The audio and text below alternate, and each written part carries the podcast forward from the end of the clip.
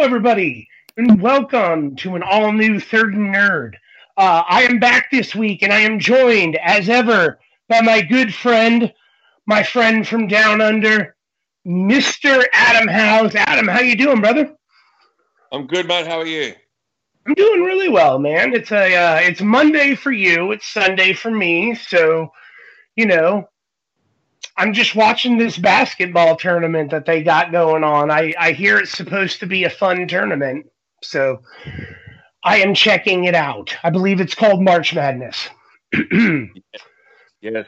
Currently, Zion is uh, doing his thing and uh, has Twitter talking. I just noticed. Yeah, yeah. He, he he's good at that shooty hoop thing. But uh, but we uh we have a guest today, man. And I apologize if I sound weird. I am just getting over the flu. I lost my voice. Uh, it was crazy, man. I wound up in urgent care. My roommate wound up in the ICU. He, uh, and this is not a joke. This is not me trying to get laughs or anything. He legitimately thought George W. Bush was president.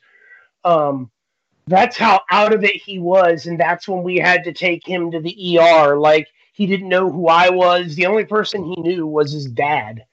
Um, wow. That, and at first, they were treating him for meningitis and encephalitis um, because the symptoms prevent present similar, and so they were just blind treating both while they were waiting for the bacteria cultures to come back. And then they came back, and they were just totally negative.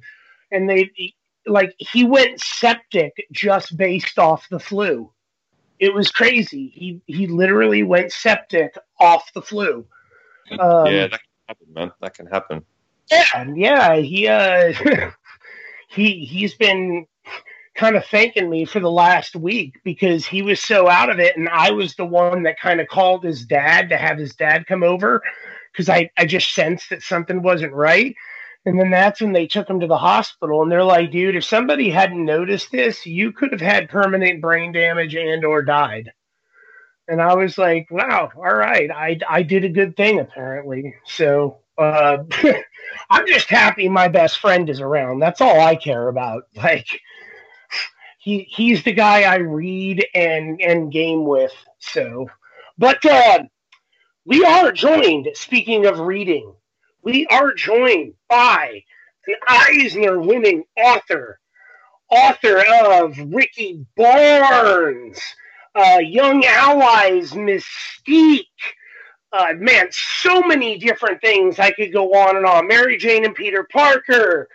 Uh, I, I, I, would let I would let this man toot uh, any any uh, horn he wishes, Mr. Sean McKeever. Sean, uh, well, first off, man, I want to say thank you for joining our Piddly podcast. We were fortunate to have one of your old artists, uh, David Baldeon, on the other week, so it's nice to complete the set. Oh yeah, thanks for having me. I love David. He's such a great guy, man. He's such a, he was a fascinating person to talk to as well. Like genuinely fascinating. His insights and the way he presented what he did really kind of blew my mind when he was talking about seeing art as an as its own language and and the way he presented that. I know adam and i were sitting there afterwards going like man i feel like i got super baked and went and saw like a guru of some kind. And just that like knowledge presented to me that my mind can't handle right now.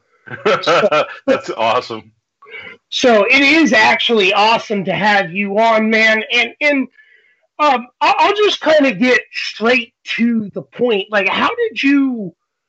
What did you always know that you wanted to be a writer? Was it something that you were shoehorned into because of your natural your nature?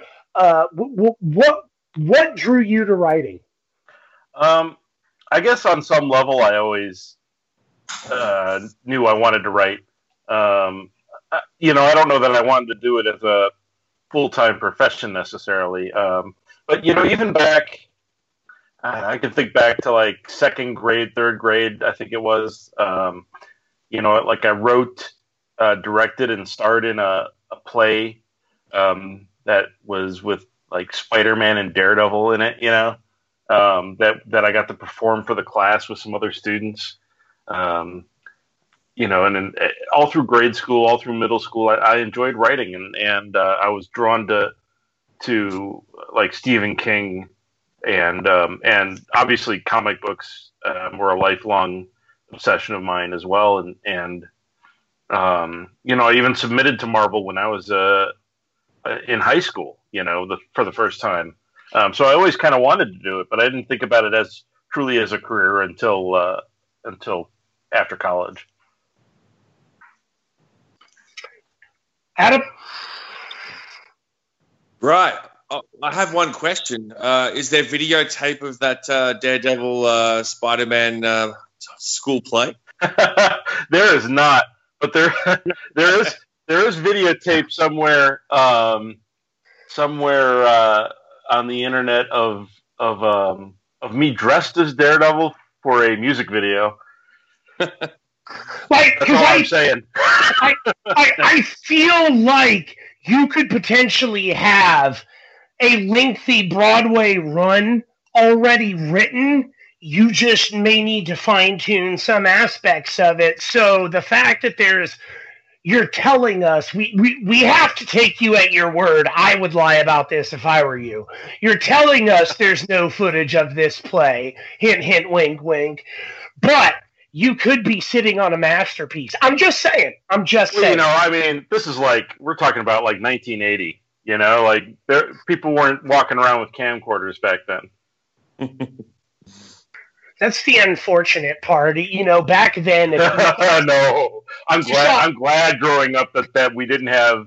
You know, I mean, if, if I were growing up now with with everybody's phone as a camera and and you're on the internet all the time, oh God, oh how embarrassing would that be? you know, it really does kind of take almost. I don't want to say the fun out of being a kid because fun adapts, but you Right. Can't imagine. I mean, I can because you kind of have to do it in your everyday life as well, but not to the extent that you would have to worry about it as a child.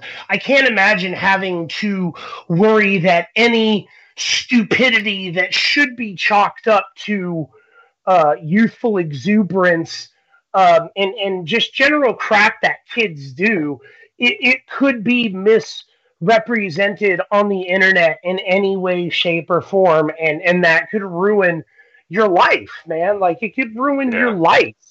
Like Yeah, yeah. Simple, simple stuff becomes a global, uh, uh, permanent record. You know. Yeah. It's crazy, man. So what I want to know then is is you talked about what inspired you, what what sort of got you, but when did you officially get your start? Was it off a submission? Did somebody come and contact you? Was it a friend of a friend? How did how did the first official uh, uh, authorship of Sean in the comic industry happen? Sure. So, um, so like to look at that, I, I basically go back to high school. Um, I had um, my parents owned a, a hardware and sporting goods store in this small town in northern Wisconsin. It's a town of about you know 1,200, 1,300 people. Um, you know, one stoplight kind of town. Um, and we had a bookstore that sold comic books, but you know, I wanted to I wanted to sell comic books, and I, I was aware that they were such things as comic book stores and uh, the grocery store next door they had they had gotten rid of their old magazine racks and they were actually still in really good condition. And i asked my parents i said um, if i wanted to start a business selling comic books in your store can i take one of these four foot magazine racks and put it on an end display on one of the aisles and and start selling comic books? And they and they thought that was you know a great bit of uh, of entrepreneurship and and and initiative. And they said yes. And so I started. I, I was a comic book retailer in a True Value hardware store for oh gosh, I started that in like um, '88, uh, and, and so um, when I when I got into to adulthood, I um, I wound up, you know, on as a lot of uh, people my age did uh, in the early '90s, wound up on the internet, going to places like CompuServe and AOL and uh, and as a retailer, I was able to meet a lot of uh, comics professionals and and really just um, the community then was the comics community online was you know tight knit already anyway. And they would, you know, if you were a fan, they would, you know, um, it's the same as it is now in a, a, lot of ways. You know, people will, comic creators will just will t- just engage you in conversation on, you know, online. Um, so so that was really cool, and that was a nice way for me to to you know talk to some uh, comic creators and get some perspective. And then I started going to comic conventions, and this is about the time that I really started trying to pitch stuff. And and back then, you know, I was I had it in my head I was going to write Spider Man, and I had all these um, terrible ideas for Spider Man stories, frankly, that I would pitch to Marvel, and uh, and you know, I wasn't getting anywhere with it. I was just getting these rejection notices. Oh, excuse me, my nose is getting stuffed here. Pardon me. Um, and so, uh, excuse me. So after a bit of, um, of butting my head up against these rejection notices, I, I thought about what, what would I want to write about if it wasn't, you know, Spider-Man. And I looked around at a lot of comics that were coming out then. There was like Stray Bullets uh, by David Lapham and uh, Strangers in Paradise by Terry Moore and Hate by Peter Bagge.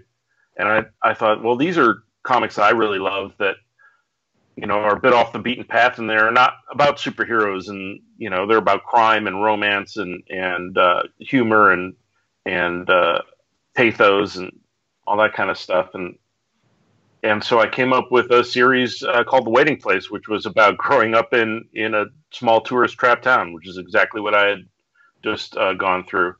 And uh, I through through a friend on CompuServe, I found artists uh, from Pennsylvania who were willing to work with me, and we made the first issue.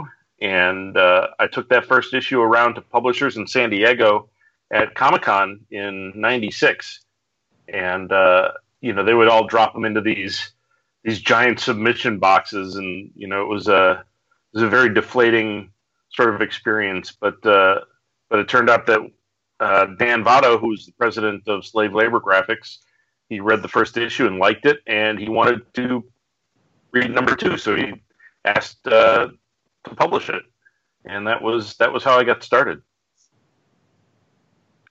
Right.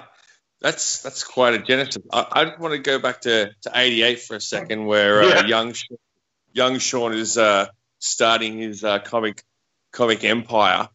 Um, did you uh, did you have actual spinner racks that in, in the in your parents' store, or was it like some other different stand? That's the first part of this question. And the second part of this question is there any key issues that you sold back then that you regret not having now? Um, we I didn't have any spinner racks uh, per se. Like those were those were kind of pricey to to get. Um, so at first, I, you know, I just had this four foot, um, and it was maybe with like ten shelves. This magazine rack, like one of those two tier ones, like you see in any bookstore. Um, and then and then and then I keep building on, you know. And I had, of course, you know, uh, back issue boxes, long boxes.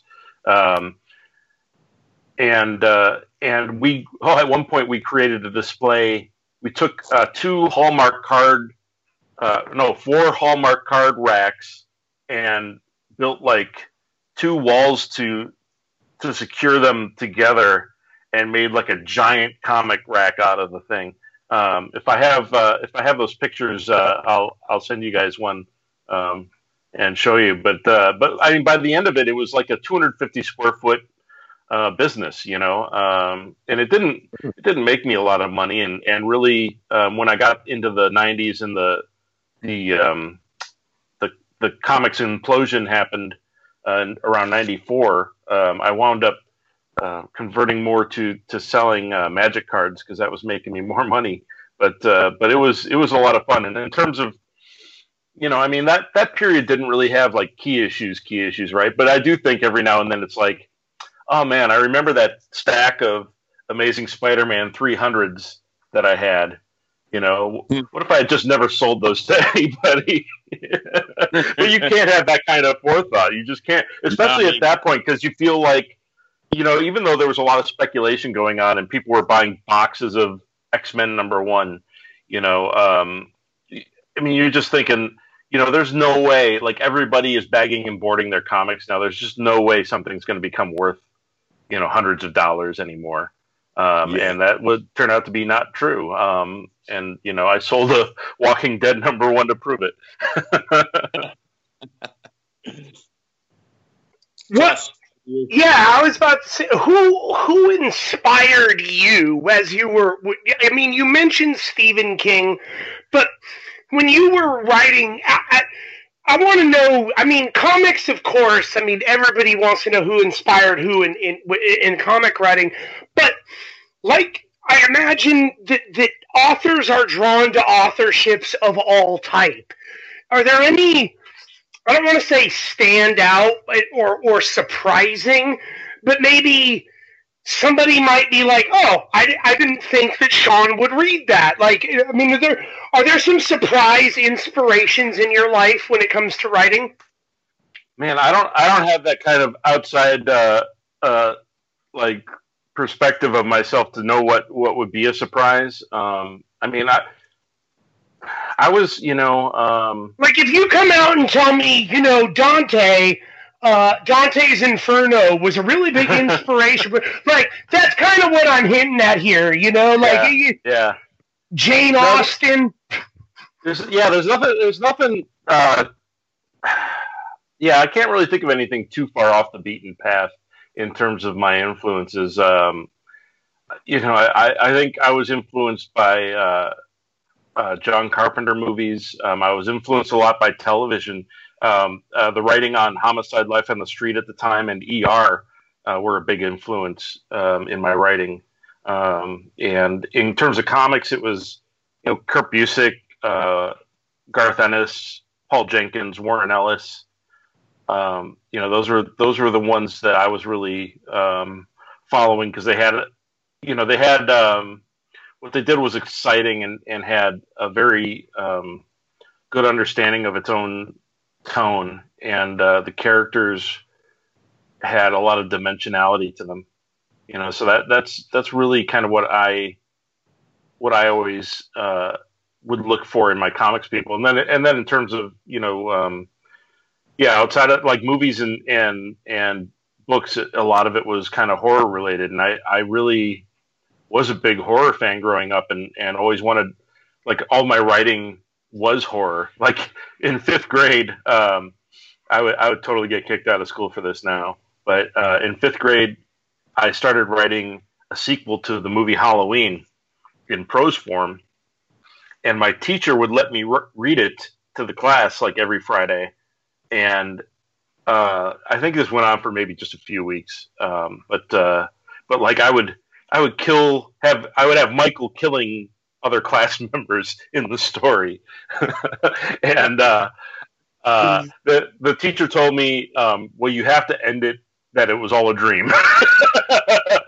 it's like it's the only way, and so I like I ended it that it was actually all like a, a movie being made, you know, and and and all the all the um, all of the classmates were that were themselves, but they were playing themselves for the movie, and they didn't really die. But uh, but I'd be I'd be sent to the to the rubber room uh, nowadays. That's a red. Flag. Yeah, I can I can I can't I can't see that uh, flying. The teacher would be like, first they'd call in your parents and be like, "Is he being bullied that we need to know about?" I mean, right. again, things I can't imagine that, you know, we got away with when we were kids that were just imagination running wild now would be considered warning signs. It's well, and, and I mean, and it would be a legitimate warning sign. You know, I, I would be lying if I, if I yeah, for sure had those kind of that. I, you know, I mean, I was I was just kind of a weird kid, but I, I did also have, you know, feelings of isolation and um, and and you know some resentments that you know I went through um, with you know certain classmates and stuff like that. So so there's definitely it's definitely you know warrants further. You know, I, I mean, at some point I should have been going to see a therapist anyway. You know, um, now now in my 40s, you know, I'm riddled with uh, anxiety, depression, ADHD, all this stuff. You know, and and as a teenager, you know, I'm sitting there thinking, you know, I think that I'm like mentally retarded, and nobody will tell me. Nobody has the heart to tell me. You know, like I, I just felt like something was really wrong with me, and everybody's just like, "Oh, you're fine." You know, um, uh, so so you know, I think I think that that that's kind of the double edged sword of of that sort of uh, creative mind. Um, yeah, no, it takes, I, it takes you to some. It can take you to some really dark places. And there's no you, you, know, I grew up in foster care and, and group homes, so I I immediately know what you're talking about when you talk. And it's like, you know, I would I don't have the type of personality where I would ever act on them, but the imaginative stuff I could come up with to do to these people. boy, man, like that knows no bounds. Right, and, and that's uh, and that's a nice form of release, right? Because you're not acting on it, and you're just you're fantasizing, and, and that's the end of it. On it, but I'll be damned if I'm not putting Bob through a blender. You know, like it, it just it has to go down, man. And and and you know what? I do understand why they call it warning signs, but I wonder what the counter to that is. Like you acknowledge, yeah, man, I am isolated and I am depressed, and and some of this stuff is rooted in that.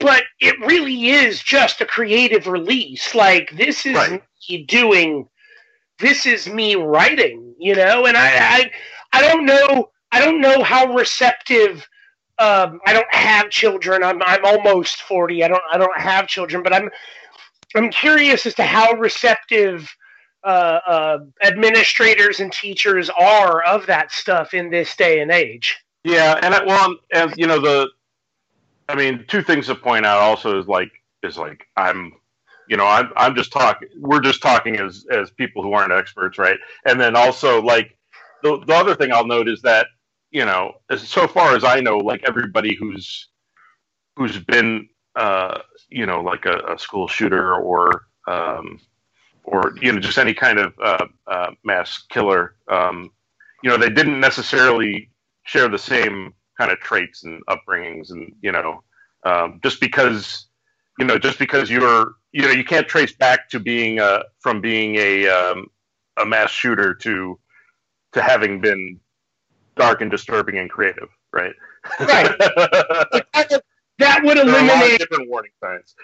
That would eliminate works like you know Stephen King and so on. Like you, you don't want to stifle that type of creativity. But yeah, I right. agree with you. I think there's other things that should go along with those types of thoughts directly working in tandem.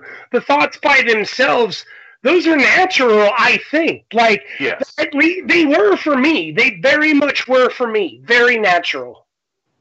Yeah, I, I, think that's true. I think I think it's a matter of realizing that your thoughts are, are just thoughts, and they're not um, they're not um, treatises or, or or manifestos or you know um, right. or, or, commands. you're, not. It's not a declaration of intent in any way, shape, or form. It's just right hey, I know I want to write this, and this person is going to serve as the inspiration for it. You know, now right. does something happen to them? Unfortunately for them, fortunately for me. But you know, it's it's just a body of work. Yeah. So I, I mean, I do think it's cool that that you got that start and were able to do this stuff. Like already, I'm listening to you, and like you wrote and directed a play involving Spider-Man and Daredevil. I've never accomplished that. And now you're reading horror stories to your classmates where you're killing them. Again, never was able to accomplish like I'm I'm sensing that like you knew from a very early age. Oh, oh crap, I almost left out the creation of your own comic empire. Um I get from a sense from a very early age that you knew that you weren't just going to be a creator of content, you were going to be a, a, a disseminator and deliverer of that content as well. Like it seems like you knew that you wanted to engage the business side as well as the creative. Yeah, that's true. I mean, um, probably from from my first uh, real play, which was the um, it a eighth, eighth grade? It was the eighth grade play. I played Tom Sawyer. That was when I realized I wanted to be um, a film actor actually, um, and that's where my focus was uh, going into college. I was a theater major, Um, but then I, you know, I looked at the realities of it, and, and it just didn't seem, it didn't seem like something I would, I would enjoy even if I was successful. Um, I, you know, I didn't want to be uh, the starving, um, you know, starving actor in Hollywood waiting tables, um, and I, nor did I want to be the person who couldn't go for a walk without being noticed. Um, you know, so so I, I basically I um, my fifth semester I, you know, I, so I, I realized I didn't want to be a theater major. I couldn't figure out what I wanted to do.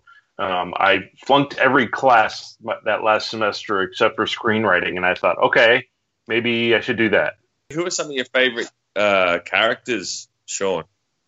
Oh, um, you know, it was from the very beginning. It was Spider Man, Spider Man, Spider Man. Um, I was like, I don't know, maybe like two or three years old, and uh, for whatever reason, I, I saw the Spider Man uh, cover, and I really wanted it, and I didn't know what it was even or anything. I was just drawn to this colorful character, you know, and uh, so my my mom bought that for me, and and that started my lifelong love of comics and of Spider-Man. I wanted Spider-Man everything every year for Christmas.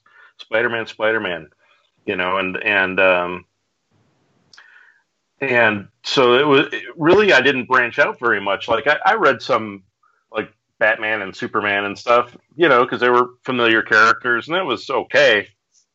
Um, but I didn't even really branch out into the into the Marvel stuff, even though I was reading Marvel Team Up every month, you know and I was being introduced to all these characters. I wouldn't go uh, seek them out. Um, you know, Spidey was just my comfort world, you know, um, and and it wasn't until it wasn't really until uh, Secret Wars happened that uh, I started picking up other books like you know Uncanny X Men and and uh, Daredevil and um, well, that was more Secret Wars too that I picked up Daredevil um, when it started crossing over with everything. But uh, but Secret Wars was the one that really got me to start looking at you know Fantastic Four by John Byrne and and you know all these other things that were going on. Um, that was all uh, new and exciting to me, even though I was familiar with the characters. Uh, and that and so I was you know always kind of a Marvel kid growing up.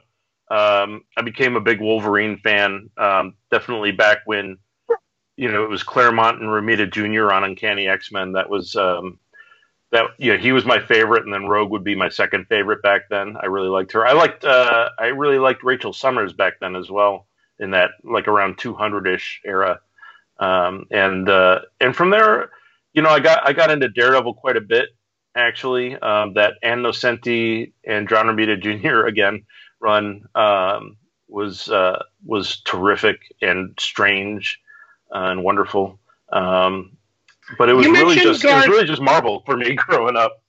You mentioned Garth Ennis. I'm I'm curious, and I don't mean to butt in here. Did did yeah. you ever get into the Punisher Max series? Because as far as I'm concerned, that's probably one of the peaks of of Garth Ennis's and and he's done so much tremendous work, but by God, that series is is the Bible for the Punisher. And I'm yeah, just I, curious if you ever got into that. I still have the um, the oversized hardcover that's um, that's him and Steve Dillon. The Welcome yeah. Back, Frank. Yes, um, I like that. I like that a lot. Um, Punching I, a polar bear, man. I want to know where they came up with that. Like, yeah, yeah. I, I could I kind of couldn't get over like when they when when they came back with that run, and it was I think it was Dillon, and then it was maybe Darick Robertson after that.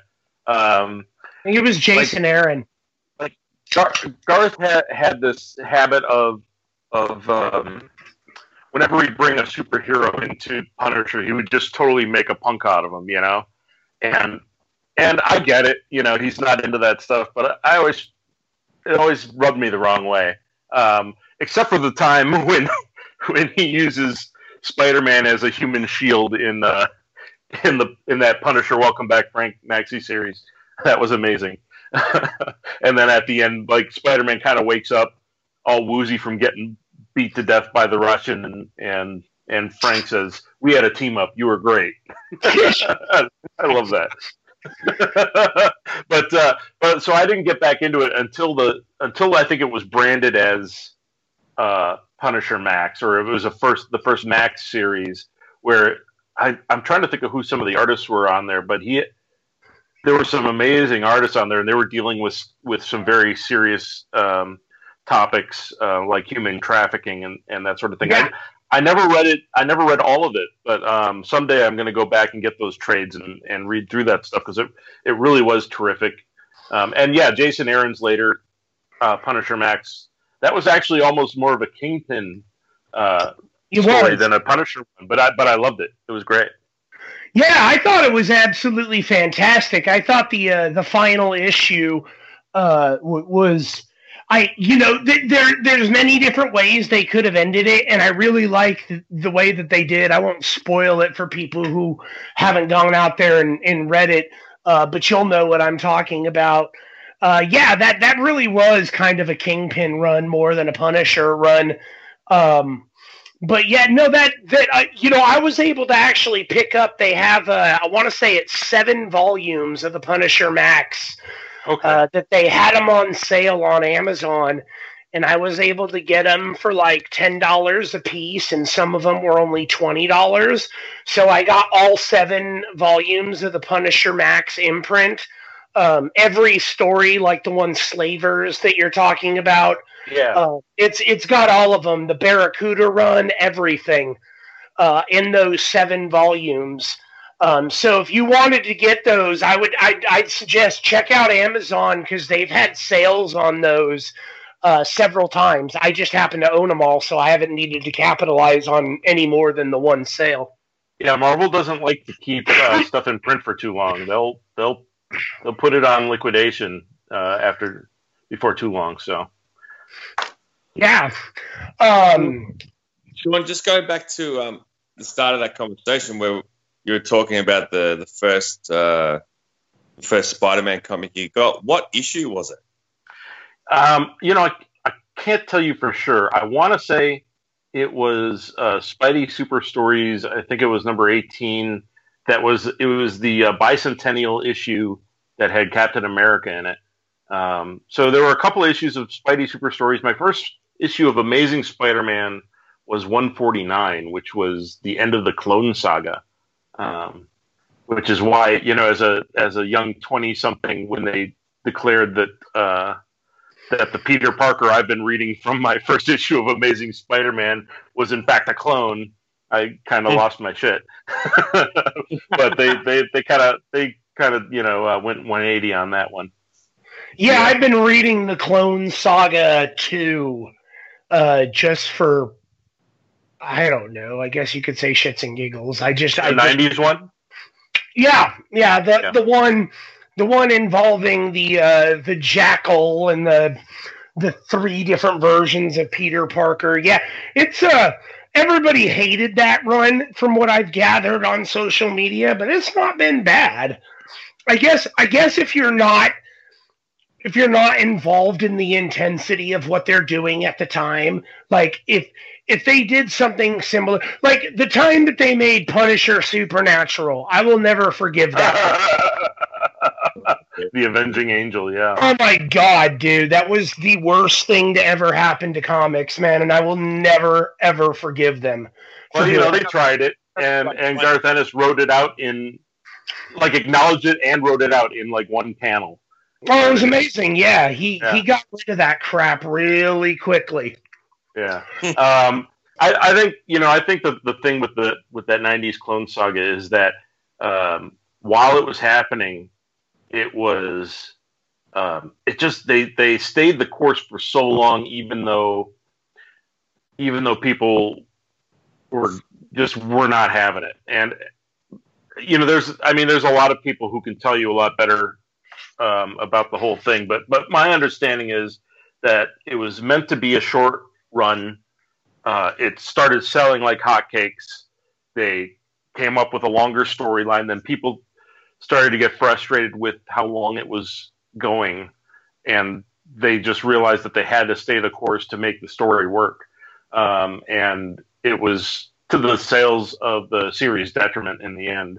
But yeah, it could be perfectly good. I, I had stopped reading um, at some point during that. Um, I stopped reading Spider Man until, oh, I don't know how long it was before I picked it up again. Probably oh, probably around the time that uh, Straczynski uh, was on it and Paul Jenkins was on uh, Spectacular. Is about when I got into it again. So that was a good, you know, six seven years. less than that, I guess, because what Straczynski was definitely writing Spider Man when uh, when 9-11 hit. So that'd be 2000. So yeah, like maybe like four years I quit reading it. Right. So we've we've touched on like some of your favorite personal characters. Who are some of your favorites that you've actually written? Well, I mean that's that's also Spider-Man for sure. Um, I yep. loved writing him. It was um, I got to write him a few different ways. You know, um, I did uh, some Marvel Adventures comics, which are like single issue, all ages stories. Um, I got to write him within his past continuity a couple times, which was cool, including I got to write the first ever uh, team up between him and Iceman and Firestar in Marvel continuity, uh, which was really fun to do. Uh, and I got to uh, I got to write a Venom story that kind of took place around the McFarlane era. Uh, that was a lot of fun to do. Um, and then I got to do Spider-Man Loves Mary Jane, which is the thing I'm most proud of at Marvel. Um, and that was an opportunity for me to to really just create my own version of the Spider-Man world um, to a certain extent, you know, and use whatever cheesy villains from the 70s and 80s that I remembered and adored, and just throw them in for a panel because it's not about who Spider-Man's fighting or any of that stuff. It's about you know, it's about Peter Parker and Mary Jane and her crush on on a fantasy character, you know, um, and and that was that was man, that was a fun book to write. Uh, it was basically me doing the teen romance stuff I did with the Waiting Place, and kind of an all ages pop version of it with my favorite superhero. You know, I mean, that was just that was perfect. Um, but you know, over the years, I mean, there's there's so many characters that that you really kind of you know, I mean, if you're writing it and and you're dedicated, you grow attached to the characters. You know, and I mean, I I miss writing Mystique. I miss writing the cast from Inhumans. Um, but some of the ones I really miss the most, um, I miss Ravager from DC quite a bit.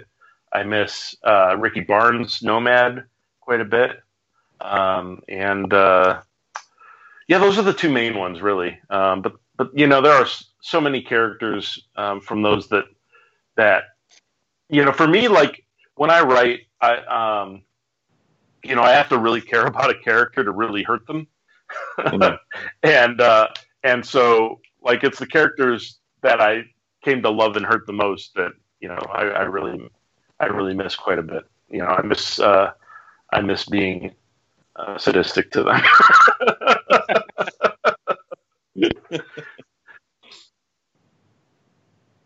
Josh, take it away, man. Yeah, I was about to ask about Ricki Barnes, man. That was a truly fun series. Um, I really enjoyed that the way it carried into Young Allies uh, and also the Onslaught story. Uh, wasn't uh, was Filipe Andrade the artist on Onslaught? Yeah, that's right. Yeah. Okay. Yeah. Yeah. yeah okay. Yeah. He's for you know, man. He's a controversial guy when when I read the com- the comments in the back of the books, and I don't understand it.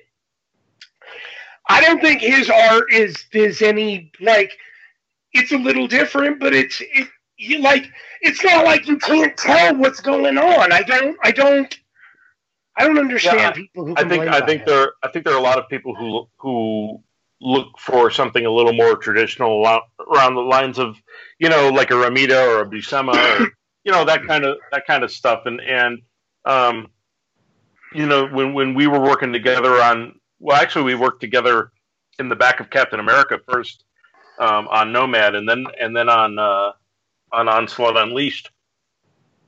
You know, I, I think Philippe, uh, Filipe is is is very attuned to uh, storytelling and tone, and and that's where he delivers. He's not about like um, establishing every brick, you know. Um, and I thought in terms of creating a mood for that onslaught, like that onslaught miniseries is really my ode to the John Carpenter movie Prince of Darkness, mm. and and so it's basically you know it's basically a horror movie and with superheroes in it, and so I thought he did a terrific job of that. But I, I get I get why it's not some people's bag. It's not your usual Marvel stuff. If you're not a fan of say Humberto Ramos, you might not like you know Filipe's work. Um, but you know, teach their own. Yeah, I really enjoyed his stuff, especially on the Captain Marvel run with Kelly Sue DeConnick. Um, I know that there that's that's really when I was first alerted to uh, to to people complaining about him. I'd never really noticed it before, but I kind of got drawn into the to the letters page because people were concerned the book was getting canceled. So I was like reading how it went down in real time and then some of the letters were directed towards him and I was like, "Oh, this is a thing." um, yeah, yeah, some people some people just want it more grounded and less impressionistic. Yeah, and I I don't have a problem with the impressionism. Like it's yeah. It, it's not a big deal to me. I actually agree with you. I think that when I look at his work, I see the emotion of I see the emotion that the writer is trying to deliver. Like mm-hmm. that's where his central focus is. He draws the reader straight into the emotion he wants you to see, and everything else is ancillary. Like it's just there. It's not important to what he wants you to see. So pay attention to what it is he wants you to see because he's telling you his own story. Right, right, and uh, yeah, and it's the same thing with writers. It's just with with artists, it's it's funny. It's with artists, it's more it's more visceral and visual, right? right? And you and you know it because you see it, but you can't describe it. Like like we're all bad at talking about art. You know, it took me talking about Filipe for two minutes to think, oh yeah, he's impressionistic. You know, um, and I, I write comic. Don't worry, dude. It took me, it, it took me hearing you confirm it to be comfortable saying it because I thought it was impressionism, but I wasn't sure. So you saying it confirmed it to me. So don't don't feel bad at all. Right, but but yeah, but I, I think that that's an issue, you know, just in general with eh, not just comics fandom, but you know, comics um, critiques and even the comics industry. I think you know, I think um, writing is a harder thing to pin down, but we understand the language behind it uh, a little better. Uh, but we don't understand well enough the language of, of art, and you know, I think that that's, I think that's something we can all, myself included, um, you know, um, dive a little deeper into and understand better. I think you'd, you know, I think we'd all wind up appreciating uh, what we're looking at so much more. You know, I'm curious, and then Adam, you jump in on you know a couple couple last things here before we get you go. Let you go. What is your process? How from from beginning to end? What's your process when writing a book? How frequently do you communicate with the artists and inkers or interact with the letterers? I'm especially curious about the letterers. Um, do they just kind of do their own thing unless there's a special request or, or I, I what how, how, does this all go down for you? Are you the director of it because you're the writer? Um it dep- it really depends a lot of times on uh, the publisher. It depends on the people who are working on it. Uh, depends on the editor. Um, some editors aren't really for some weird reason they're not big a big fan of of the various components communicating without them in the loop. Um, you know and some some are some are uh, you know um, some will just take your script and give you notes and then you see the thing when it when it's printed you know and and maybe they've rewritten some stuff. It's you know so that that kind of relationship is all over the place and can also affect the the actual uh, uh, uh, communication between creators. Um, with with artists you know it it's the same thing though. It um, it depends on if how much they want to and you know i don't tend to uh, want to overpower an artist, you know, and and and direct them too much. Like anything, like any direction I give them is there in the script. It's a you know, I, I use a script as a communication tool. You know, it's it's um, a document um, that's a letter from me to the artist, and that's how I look at it. And so if if I'm not being clear, I would want them to reach out to me or reach out through my editor or whatever. Uh, you know, some some artists I'm uh, friends with, some I'm I've never spoken with, like David uh. Um, I would love to meet him. He's in C2E2 this weekend, and I didn't I didn't go this year, um, so I didn't get to meet him. but like I don't I don't recall us uh, conversing much outside of an occasional email of of like, hey, love what you're doing, you know, kind of stuff. Um, but that's fine too, you know. And and sometimes, um, you know, I'll get questions every month from from an artist back in the day. Um, now working on Outpost Zero, I do operate in almost a showrunner kind of capacity. Um, you know, I'm I'm I'm heavily involved with the editors in, in every aspect of the book. Um, that's the editors at Skybound, and uh, you know, I um, I'm always communicating with them about the art and everything. Um, my current letterer, um, uh, Arianna Maher, I communicate with her now and then as well. I, you know, and I communicate with her in the scripts, um, you know, and I say, um, like in issue, um, what was it, issue five of Outpost Zero, there was a there was a song, and I said, well, you know, here's here's some of my thoughts on how you might do the song, um, you know, in terms of the lettering, and you know, and then she came back with with her own kind of take on it, and the editors had their feelings on how on what they prefer, and you know, we came up with something really cool, and and um, and I, you know, and and so I do like to keep in touch with her because I think I think she's doing some really clever stuff, and I'm learning things from her. Um, and so that's I think that's a, a great relationship. You know, I do like to be able to be in, in touch um, if I can because it does make it feel more like a collaboration than just like I hand it off, I take a check, and then I see the the finished product a few months later. You know, um, it's it's much nicer to to feel like you're all uh, part of an actual team instead of a bunch of people spread across the world sitting by yourselves in your offices or whatever. Right on.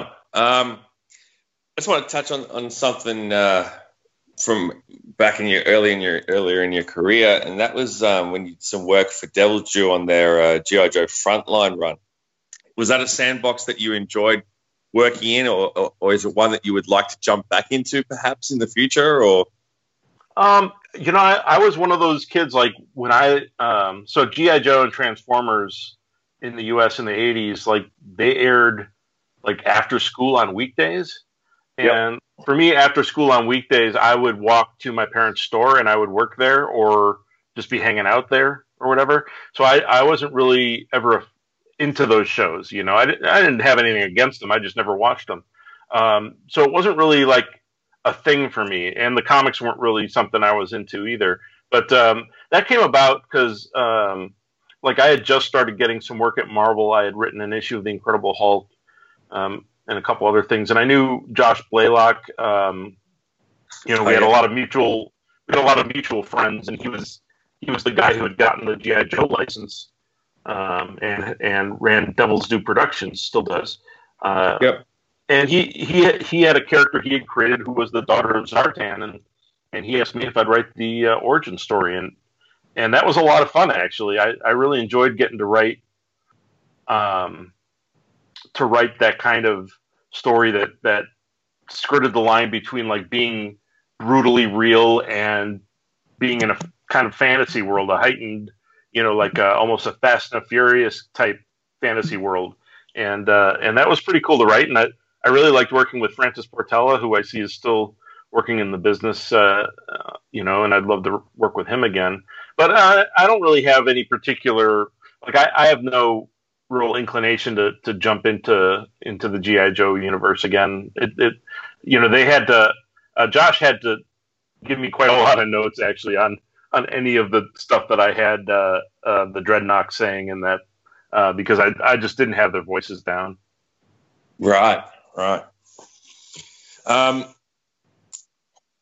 well, I guess switching sort of uh, lanes again. Um, with uh, Disney's acquisition of uh, pretty much everything. Um, yeah. is what uh, what um, properties do you think would make for uh, some good films now that they uh, have pretty much all the all the characters at their disposal except for a couple? Right. I think I think everybody kind of has that uh, that fanficky idea of like how you would introduce the X Men into the uh, Marvel Cinematic Universe now. Um, mm you know, and like like I you know, I think it would be I think it would be cool even if they found some way to dovetail it out of the the current crop of films that they're doing, you know, with with say with Dark Phoenix and and New Mutants, that they somehow were able to uh, uh, you know like sort of do a um, wanted curved bullet to come up with some completely uh, meaningless uh, metaphor. Um, you know, just just just, just to kind of ease it in there somehow. And well, they've got the really, Eternals. They've yeah. got the Eternals slated. Yeah. Do, do you think that could be a good backdoor for them? Um, not really. I mean, I don't know what their plans are for the Eternals, but I, I feel like, um, you know, unless they want to say somehow that that you know um, that mutants are an offshoot, but that's kind of what the Inhumans are. Um, you know, I, I don't, I don't know. Um, I think, I think the simpler the better. I just want to see something that gets me excited. Like if there was some way that they could end, you know, Avengers Endgame with the idea that like, you know, there's this new thing happening, and you know, and and children, people are being born with strange powers, and you know, um, that would be interesting. Um, but you know, I don't, I, you know, I I have no idea what the once you mentioned the Eternals thing, I'm like, yeah, what are they doing there? You know, and I've I've not really spent any time thinking about that it seems like a weird choice in the way that the Inhumans was a weird choice and and turned out mm-hmm. to not work out. So I'm a little a little nervous, but I was also nervous about Guardians of the Galaxy, and then look at what that was. You know, that was amazing. Yeah, that's true. That's true. It's it'll be interesting to see how that how they shoe on them in. You know, um, yeah, they can't bat. They can't bat a thousand forever, though. You know, I mean, something's going to come up that's just going to be a stinker. It's just inevitable. Yeah, that's true too. The Inhumans was definitely. Yeah, but that that was more of the TV people. Yeah, that was Ike Perlmutter, not Kevin. That wasn't that was Ike Perlmutter and not Kevin yeah. Feige. So yeah, I mean, I it, it bummed me out. I will say that they moved Inhumans from a film to that crap. Um, I really felt like Inhumans could be fun on the film side, but Feige Feige clearly knows what he's doing, and thus far he's. This kind of dovetails into my question, like. How do you view the state of comics as it currently sits? Like, did you ever think there would be a time when comic book movies would consistently be the most profitable films made in Hollywood? Like, could you have even fathomed this when you first got in, when you first built your stand in in your parents' store? Like, did you did you even think that this could be a thing? You know, I always, I mean, the extent to which I loved comics, I always felt that it had that potential, um, but I felt that most of the world didn't share that point of view, and so therefore, no, I, I didn't think you know it would ever uh, be a big blockbuster kind of thing. I remember like around 1990 there was going to be a, a Spider-Man movie made um, by by this uh, cheapo company. I think they were called 21st Century Productions, um, and they had gotten the rights for cheap for Spider-Man. And I saw an ad in, in a trade magazine when I was, and this is a whole other story, but I was an extra in a in a horror movie uh, that was shot up near me. Um, and so they had the, they had like Hollywood Reporter sitting there, and I saw this ad for the Spider-Man movie, and it was just it was disheartening. It was disheartening in the way that when I was a kid and they had the Spider-Man live-action TV show, and he never fought a supervillain, and he had ropes for webs, and it was all very tedious and boring. Um, and you know, and, and as much as I kind of enjoyed the stories of the Hulk show, it was the same issue, right? It was it's a very mundane sort of show. Um, and so I was always kind of down on the idea of adapting that stuff because I didn't think they could ever do it, and they kept proving to me that they that they couldn't capture the energy and everything. And now, obviously, they can and they have, and it's it's pretty cool. Uh, you know, I, I think if I was younger, I'd be kind of like, oh, I was a fan first, you know. But uh, but now I'm just like, yeah, bring it bring as many you know bring as many people into our cult as as we can and i you know and i i love that because i mean comics as a business is suffering right now. It's not doing great. Um you know it's it's um on one hand it's the the um the gross numbers are higher than they ever have been. But on the other hand it's um there are too many titles and and books are are you know being canceled all the time, and and um, numbers are being propped by incentive variant programs that have nothing to do with the, the quality of the books. They have to do with uh, you know pleasing uh, uh, stockholders, you know, and and um, it's it's kind of a scary time watching stores close and and and uh, and all this kind of thing, you know, and, and titles not not reaching their audience while you know like all these shows and movies are being made out of not just superhero properties but but all kinds of comic book properties you know? So it's a weird dichotomy right now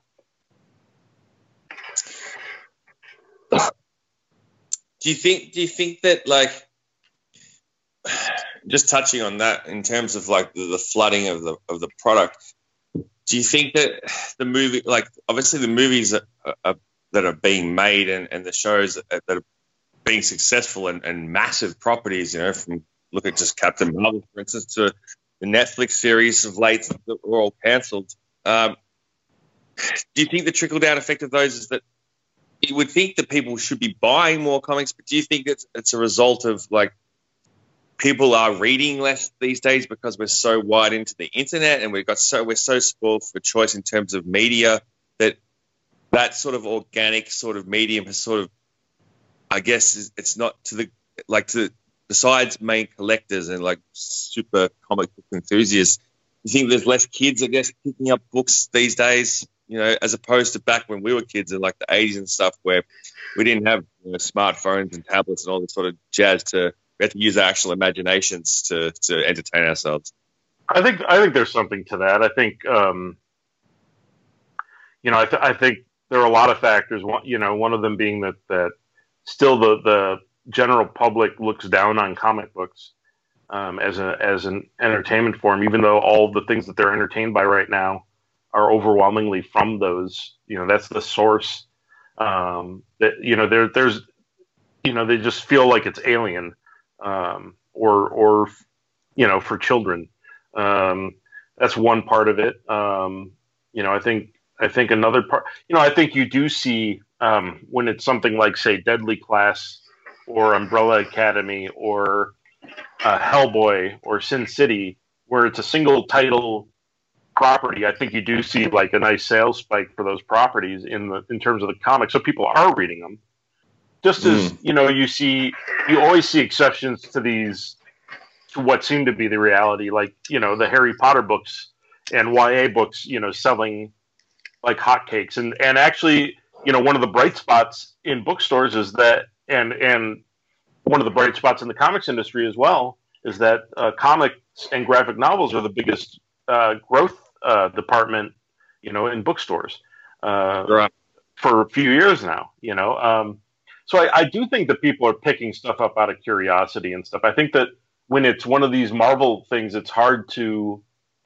There's nowhere to send them, right? There's mm. there's which Captain Marvel Volume One do you do you buy? Yeah, with you know, yeah. um, uh, you know, um, when it's Spider Man, which Spider Man series? You know, um, there's not, you know, there's nothing that's pointing to them saying, "Oh, read Ultimate Spider Man Volume One," you know, mm. or uh, you know, or or you know, the first volume of of whatever trades are for the Nick Spencer uh, and um, um, oh, I'm blanking on on uh, Ottley the Spencer and Ottley Amazing Spider-Man run. You know, like there's there's just too many things, and it's kind of overwhelming. I think.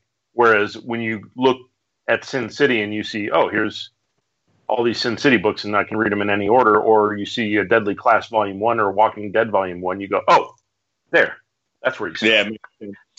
yeah, you're right. I think that's. I think you hit the mark on that. Yeah, exactly.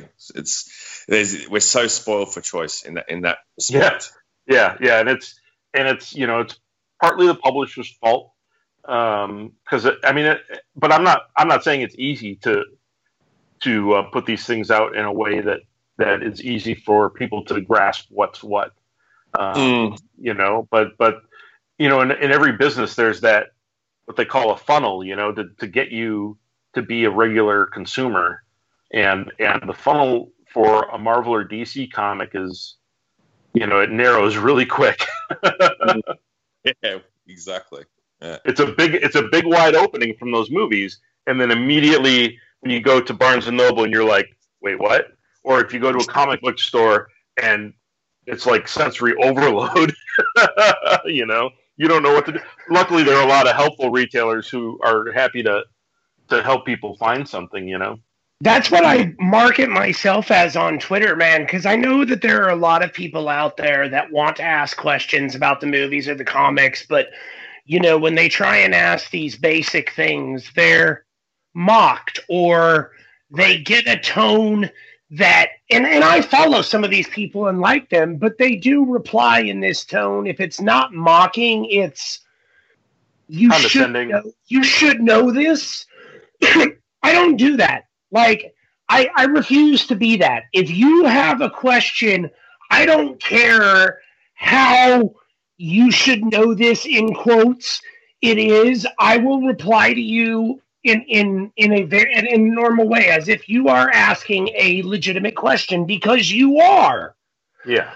You need, like you said, trying to get into comics, and this is it's so weird to try and do it with people.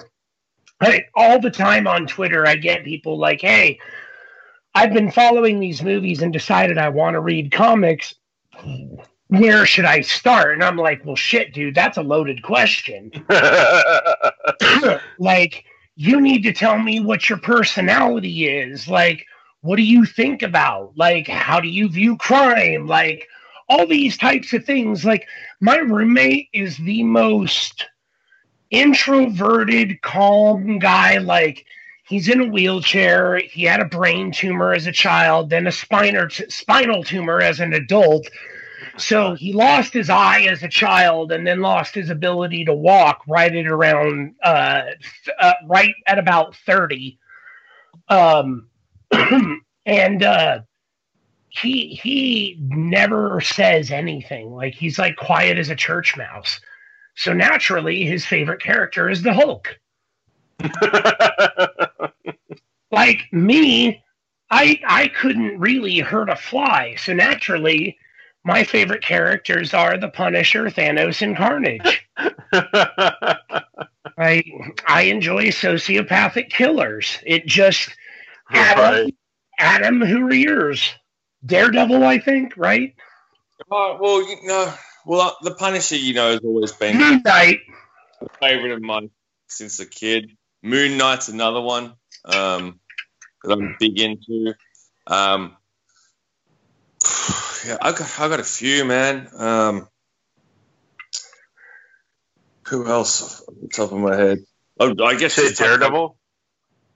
Yeah, I'm a Daredevil yeah. fan. I'm a Daredevil fan. Um, I, have I've never really bought his, his, his stuff like religiously. On like I've just dipped in and out. I, I was a lot. I was exposed to him a lot.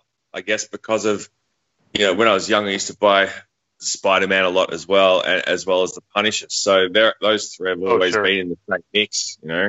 And unfortunately, I don't have any of my original Spider Man comics anymore because I had a lot, and uh, that one stings me.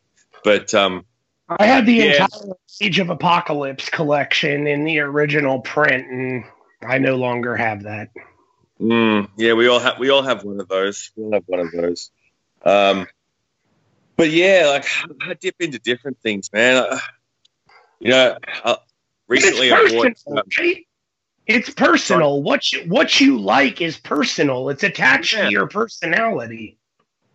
Yeah, like I, I recently, like I'm in, I'm into into like kung fu films and stuff like that. So I recently um, went and bought um, the Lone Wolf and Cub books that Frank Miller actually pens the forward to and did did the cover art. They were like a release of, of a re-release of the original books, and he did like the cover art for these re-releases. I think it was, I want to say it's for Star Comics or something like that. I can't remember the brand, and uh, yeah, he does the forward for each of them because he fell in love with those those books, and I, f- I fell in love with that movie when I was a kid, and I never had the books. So buying them recently and reading those, they're great. You know what I mean? So it just depends, like you know it's a, it's a personal medium. You know what I mean? And yeah, there really is something for everything for everyone now, isn't yeah. there? Yeah, definitely. And I mean, especially if you look at right now there's a lot of sense of being the other in today's society. And you look at when Stan Lee originally created the X-Men, that's that's sort of what their role was, was being the other that was chastised against. Like mutants were singled out because they were born with powers. Nobody gave a damn about the superpowered normal people. They cared about the people who were born with a genetic, you know, to them dysfunction. Well, except for J. Jonah Jameson, I mean. right, right, right. Spider-Man was still the number one menace, but J. Jonah Jameson will forever be my favorite. You know what? When J. Jonah Jameson was cast as J, but with J.K. Simmons, I was Oh, like, God. there, there need never be anybody else who plays this role ever. Absolutely perfect casting. Perfect. Right? I don't. It's so good that Marvel had better drag him in if they introduced J. Jonah Jameson into the MCU. They oh, had hell yeah. they had better drag his ass in. Like I don't care. Work it out with J.K. Simmons. Yep. I remember I remember I was in Vegas. And you know they have those people that are like, "Hey, if you do this, you'll get all this free crap." well, we had to go watch a TV show, and it turned out to be a comedy with J.K. Simmons, which eventually aired on TV with he and Jenna Elfman. I want to say it was like about the Fishers or some crap like that, um, where he played a blind lawyer. Uh, but the original trailer that they, or the original show that they had me watch, had Parker Posey cast in it instead of Jenna Elfman. Huh. And like, I remember writing in my thing, I'm like, listen, dude, I would, I would, I would legitimately listen to J.K. Simmons read the phone book or the Bible, but like, get Parker Posey away from this. And it she's a particular kind of talent. right, it turned out that I wasn't the only person that felt that way because by the time the show made it to air, Parker Posey was nowhere near it. So that that's my J.K. Simmons story. That yeah. So uh, before we get you out of here, man, what I want to ask is, what's next for you that you can legally talk about? Well, um, pretty much everything is out there in the open right now. I mean, there's a there is a game that I've worked on uh, couple years ago that still hasn't come out, and, but I'm, I get the feeling maybe it never will, uh, which is unfortunate. But I can't talk about that. But um, you know, I've I've got Outpost Zero still coming out um, on a monthly basis. We take a month off every time a trade comes out, and that's out from Image Comics. Uh, number eight was just out uh, last Wednesday. Um, I've got coming out later this year. Um, not much to say about it, except that um, it is an X Files interactive narrative game on your mobile phone Oh, nice. um, that you'll be able to play um, sometime later this year um, on an app called Storyscape that um, is currently available in Canada, um, and it's that's uh, made by uh, Fox.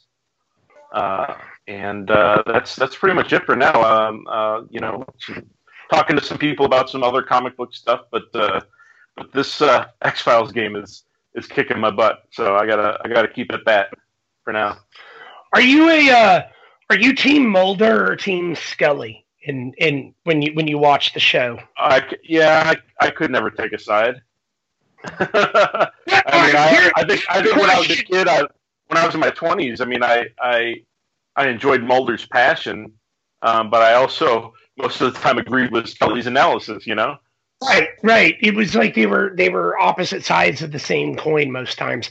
Um, what I can ask here is, were you among the people that wanted them to ship, or were you happy that they kept it platonic and focused on, well, what yeah, they I was all right.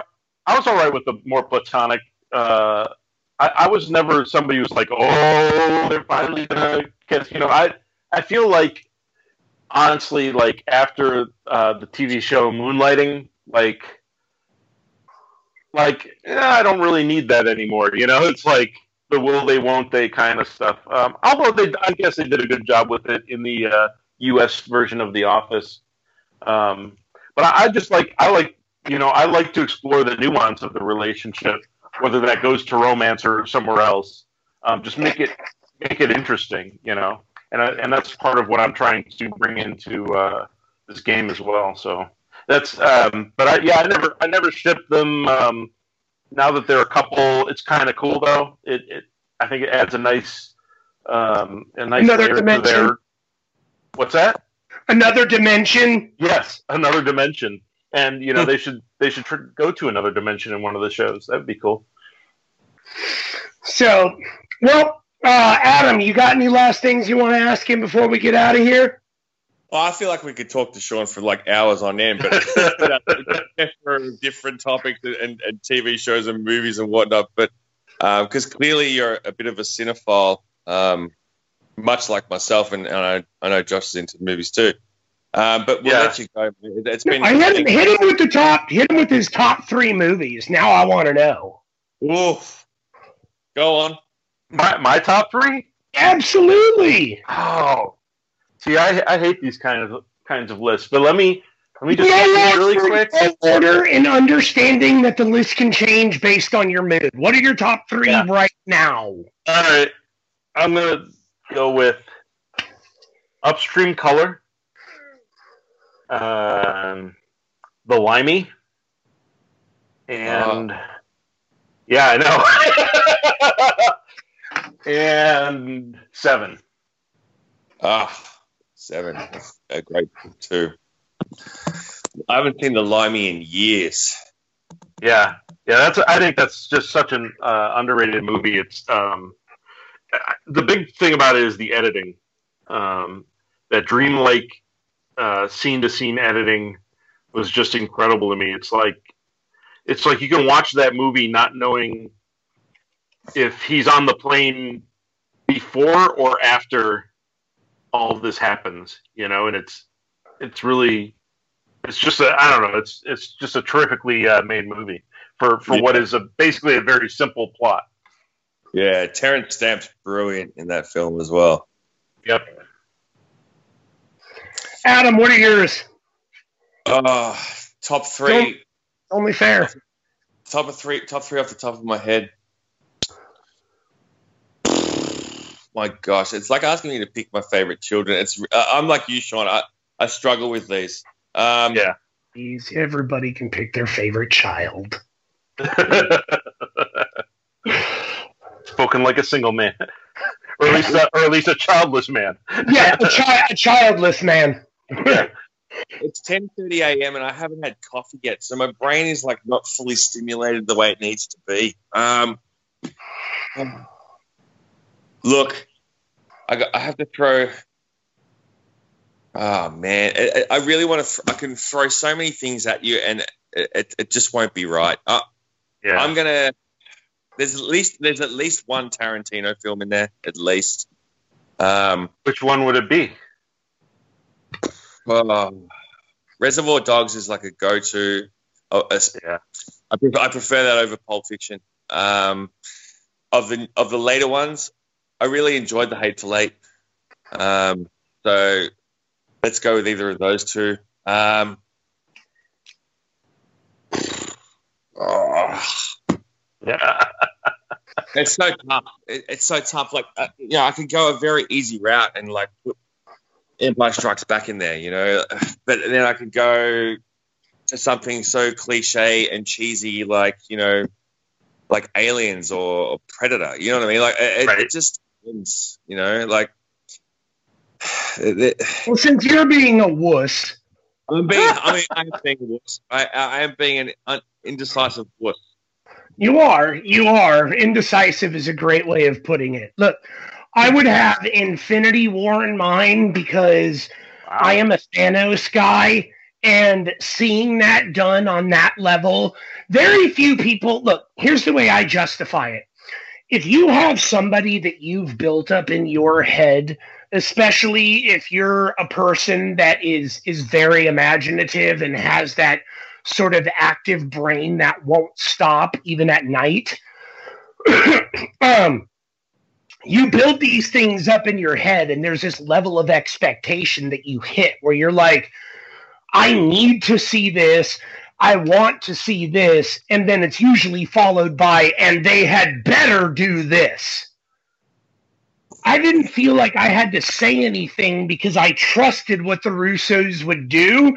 And then in seeing this character that I've loved for well over 20 years come to life the way that it did was truly awe inspiring to me.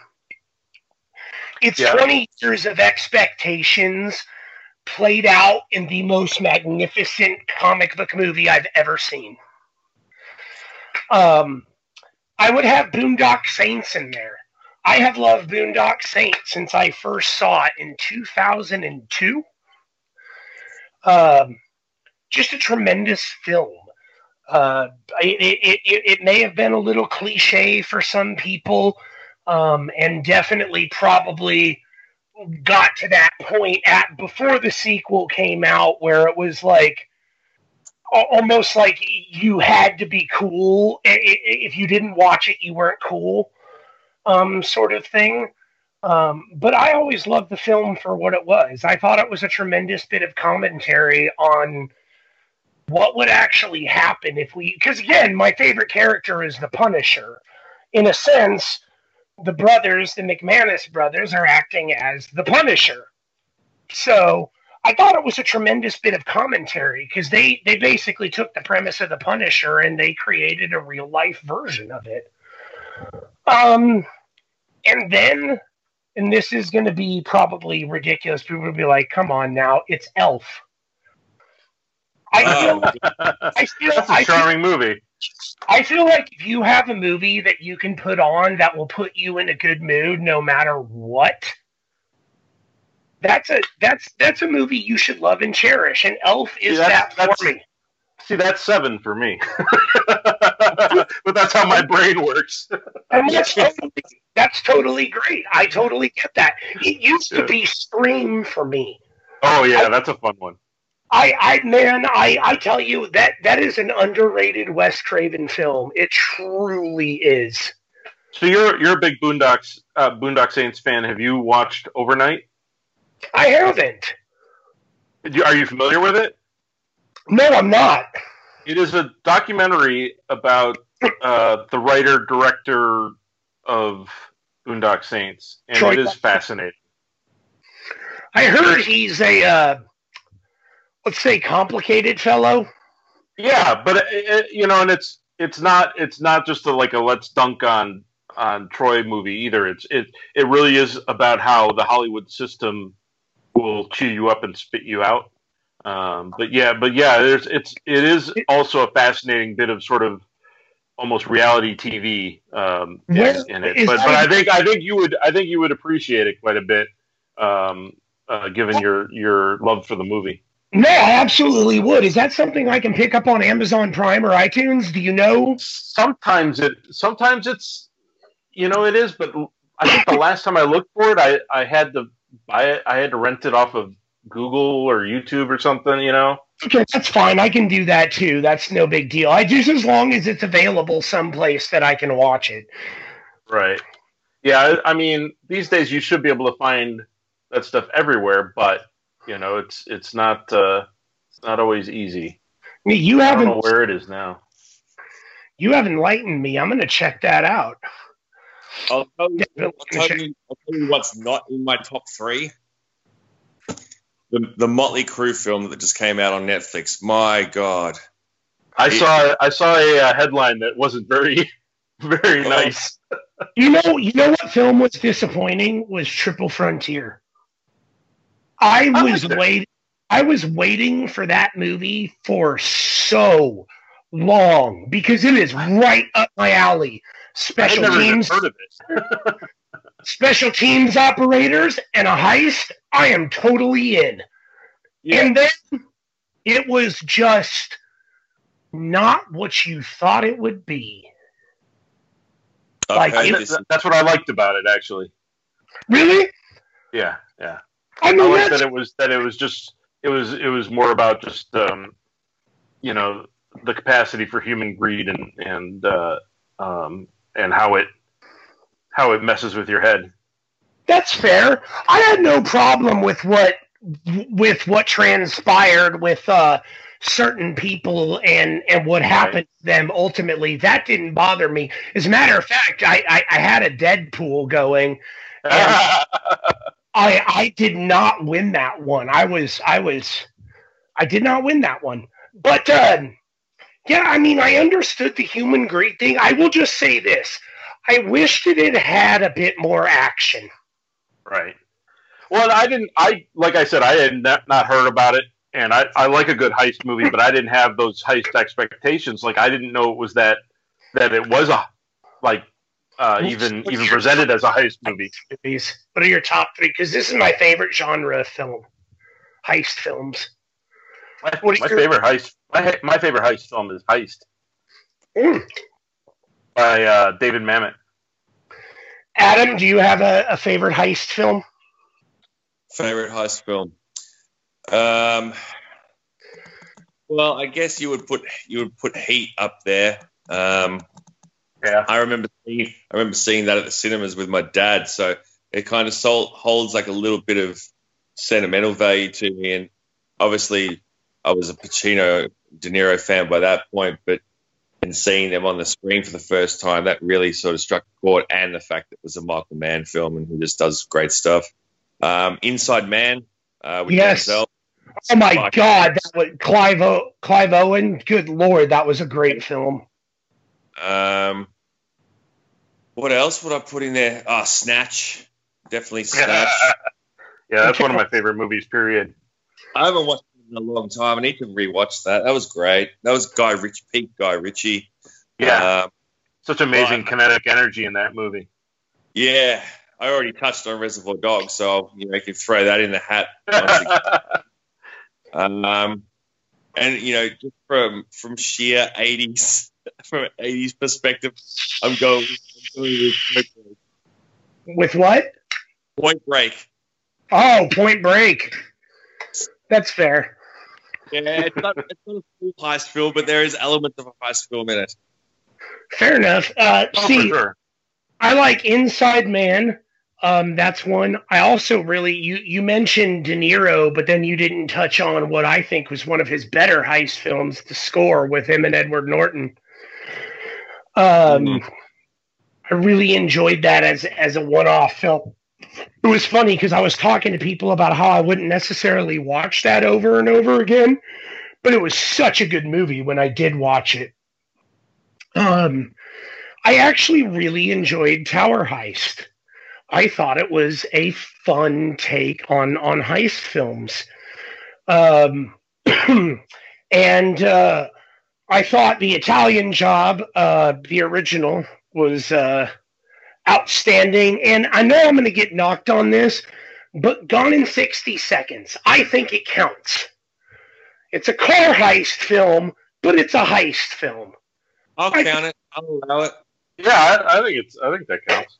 So th- those would probably be my favorite. But all you have to tell me is that we are watching a heist film, and uh, and and that pulls me right in. Like I'm I'm completely in on that.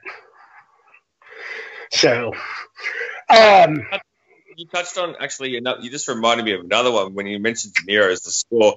I thought you were going to say Ronin. Oh God, yes. That's a good film. That's a really good film, and a more a more recent one too. Um, that came to mind also was The Town with Ben Affleck. That's brilliant. You know, Ben Affleck, it's really weird. He stars in some tremendously amazing films, and then he stars in some films that you think would be great, and then they end up not being so. He's such an he's an odd actor.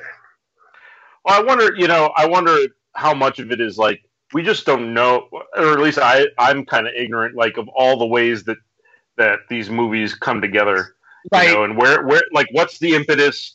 Who who who's on board when um, you know what you know when was the script written versus when were people brought on board? You know that that kind of stuff that that always makes me wonder in the back of my head as i'm watching things where i'm like you were in this movie? You know um, and some people it's just like well you just like to get paid. Okay i get it.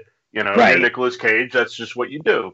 Um, that's probably the best example for what we're talking about here. Yeah he, Ben Affleck also does a lot of favors too. He's a guy that, like, I mean, that's why he was in a lot of Kevin Smith's films. He's right. It's like that scene that they did in Jay and Silent Bob, right? Yeah. yeah. Probably one of his best scenes in in in all of his appearances in those films. By the way, it was tremendous. Yeah. But, Great chasing Amy too, as well.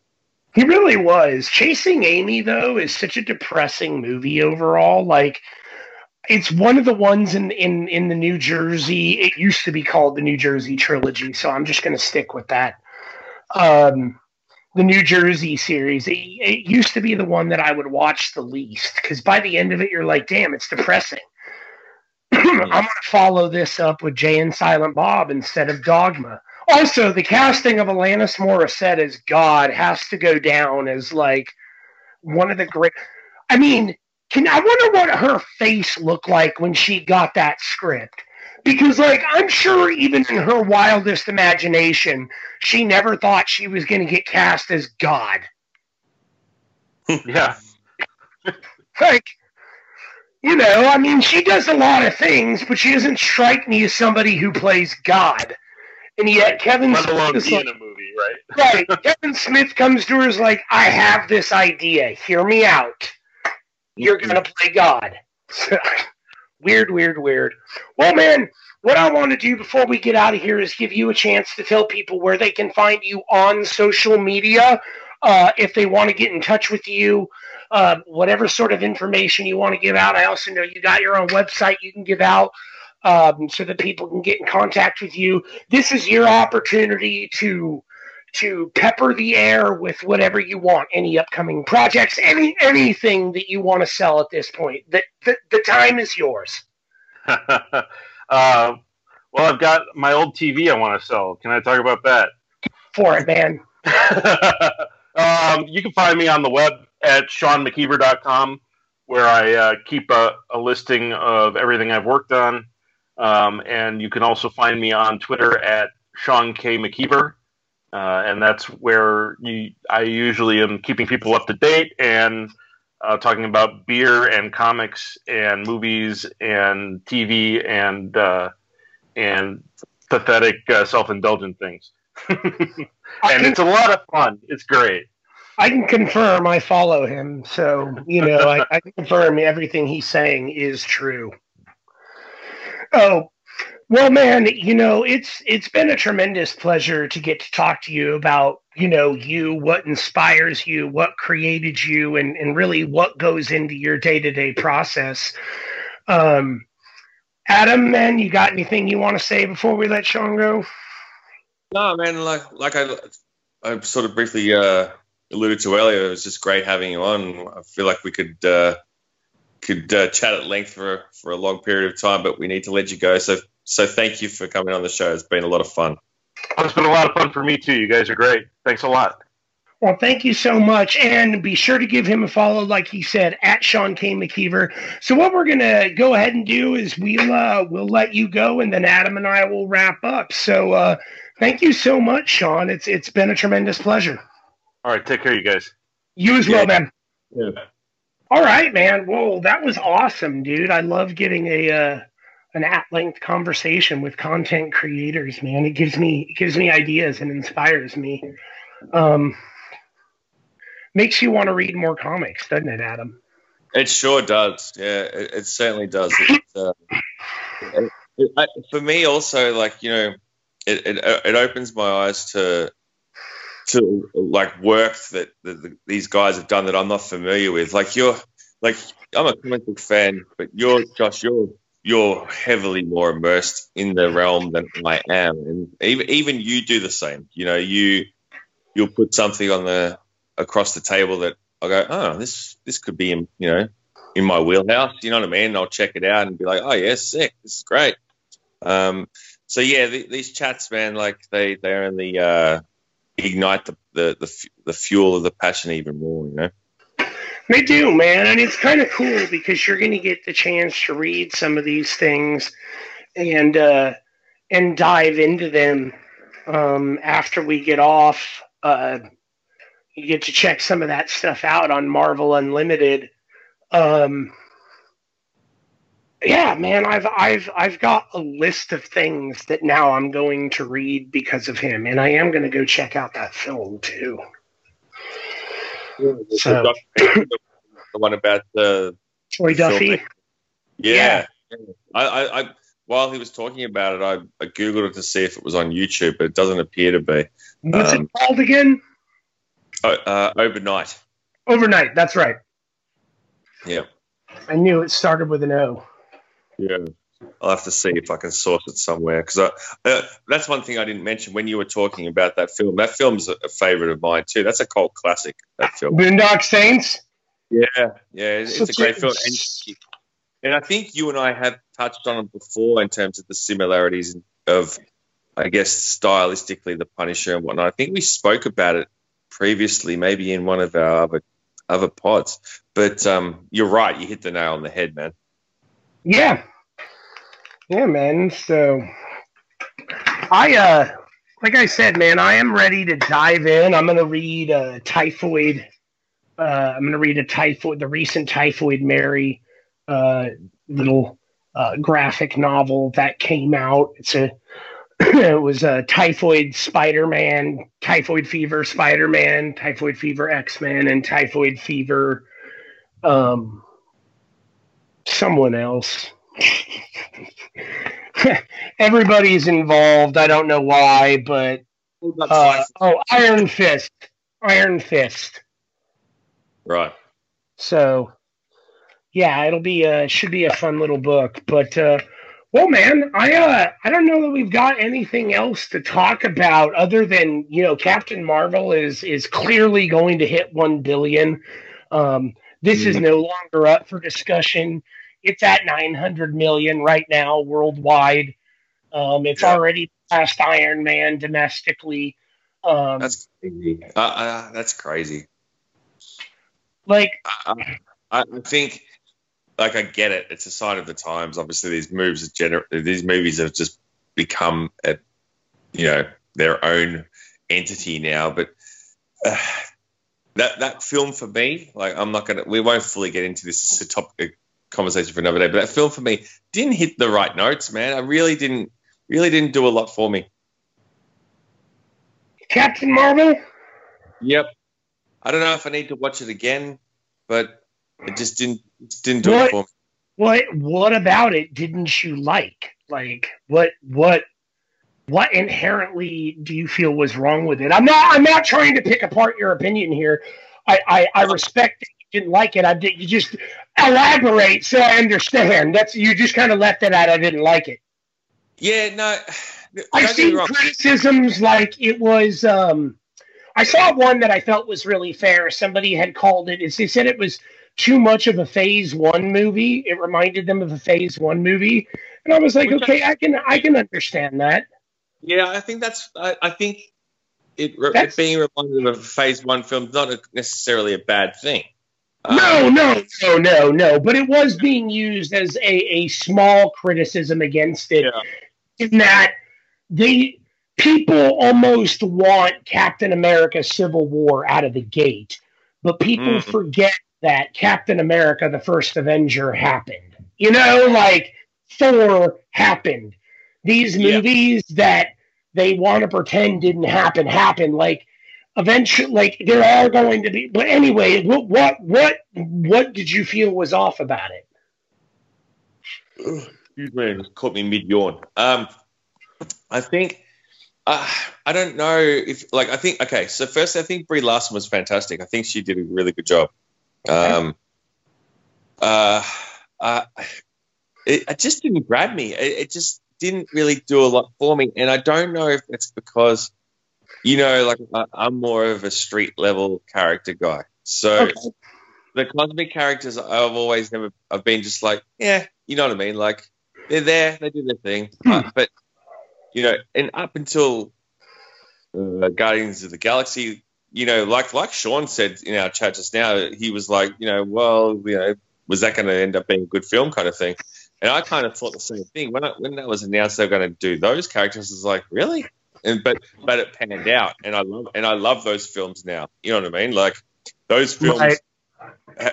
made me a fan of those characters, whereas it was you know opposite way around. But um, this film didn't make me go, oh yes, I'm a Captain Marvel fan. It didn't really make me want to sort out any of of that character's backstory or anything like that. It just, I, you know what? I think Bruce was like way overhyped, like the cat. I'm just like, yep, cool, he's cat, and he does his thing, and it just really. I thought I thought Goose was great. Yeah, just but I, I think he just there like just he's just window dressing. You know what I mean? It just didn't really do anything for me. Um, I think Ben Mendelsohn you're a cat, was. You're a cat hater. I'm not a cat hater. I'm a dog lover. I'm not a cat hater. I like so if you if you criticize Ben Mendelsohn, I'm ending the podcast now. I was just about to say, old mate Ben, uh, as he always does, he does us, does us Aussies proud, and uh, he was fantastic. But uh, the I was a little bit taken back by the fact that the Skrulls weren't the bad guys. You know what I mean? And I was that's not what I know. You know what I mean? Yeah, and I'm, but but that's the way it was in the comics. Mm, but clearly that's going to have to shift, right? Well, sure, yeah. I mean, things sort of shift when the Skrulls plan a secret invasion, but Yeah. Um. I, I, so I was just like, eh, I don't know, man. It just it I liked it. I, I I thought having that twist in there, which I already knew that the Skrull. I didn't know if the Skrulls were going to be the enemy, but I knew that Jude Law was going to be the protagonist. the Oh, big bad. Yeah, the the, the big bad. Um, because Yon-Rogg is the big bad for Captain Marvel. Like that's that's just sticking with canon. Like straight out of the gate, there's no build up to it. Yon-Rogg was always a nemesis, like right out of the gate. So I kind of already knew that there was going to be some twists, but I really liked the way that they made the Skrulls relatable, like people just looking for a place to live. Hmm. And and the Yeah, Kree, I the Kree think were hunting them down and killing them. Yeah. Yeah, look, uh, that caught me off guard, and I'm not saying that was a bad thing. I, I just wasn't expecting it, but yeah, just overall, I, I just didn't. Uh, it didn't grab me. Uh, Maybe, like I said, maybe I need to watch it again. Um, you know, sometimes movies with different people, they do. T- you know, they, they, need to sink in. Um, it wasn't like Infinity War or Black Panther or Civil War or anything like that. Like you know, movies that hit you straight out the jump. But and like you, you might have made a valid point in that it is the origin film. So you know, where do we go from here? Could be the next one. Could be better. You know what I mean? And I guess obviously Carol's influence in uh, Endgame is going to be uh, going to be also you know uh, a bit of a, a, a step up, I guess, from this first film. Um, see, I I sort of feel like like first of all, there really haven't been any super good outside of like I mean, traditionally speaking, it, the the phase 2 introductions have gone a little bit better like the phase 2 and 3. Um but like Iron Man's intro film was sort of whatever. Um thor's was whatever. Captain america's was whatever. You know like for for a lot of people i don't feel this way. I have different feelings on captain america thor and iron man. Um but then you you know you get into characters like black panther and guardians of the galaxy and people just loved those films right out of the gate so i understand the criticism that there is a little bit of a letdown here but I also think that Captain Marvel had to introduce more um, than than some of those other films did. Um, Captain Marvel needed to introduce two different races uh, in in a fuller capacity.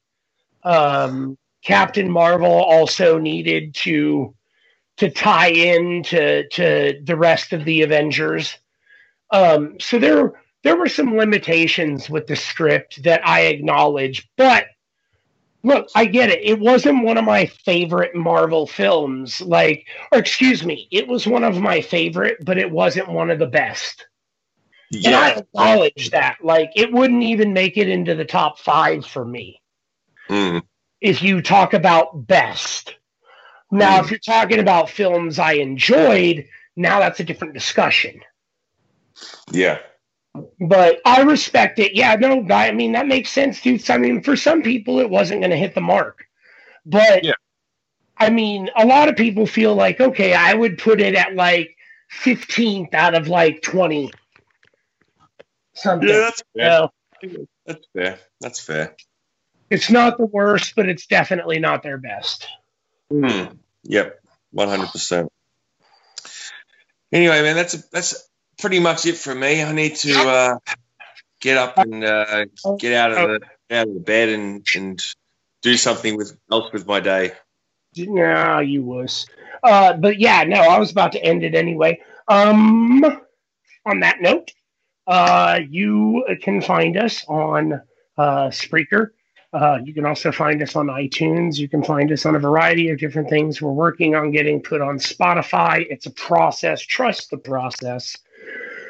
Um, and we will be back uh, with other interviews. I've set up a second interview with Nem for after oh. Endgame. So we are going to talk. We are going to talk to Tony Nem Mitchell again, um, and uh, we'll be talking Endgame. So that will be an immense amount of fun. Mm. Um, since he will be actually at the red carpet premiere of that. That's right. That's right. He is too. Yes.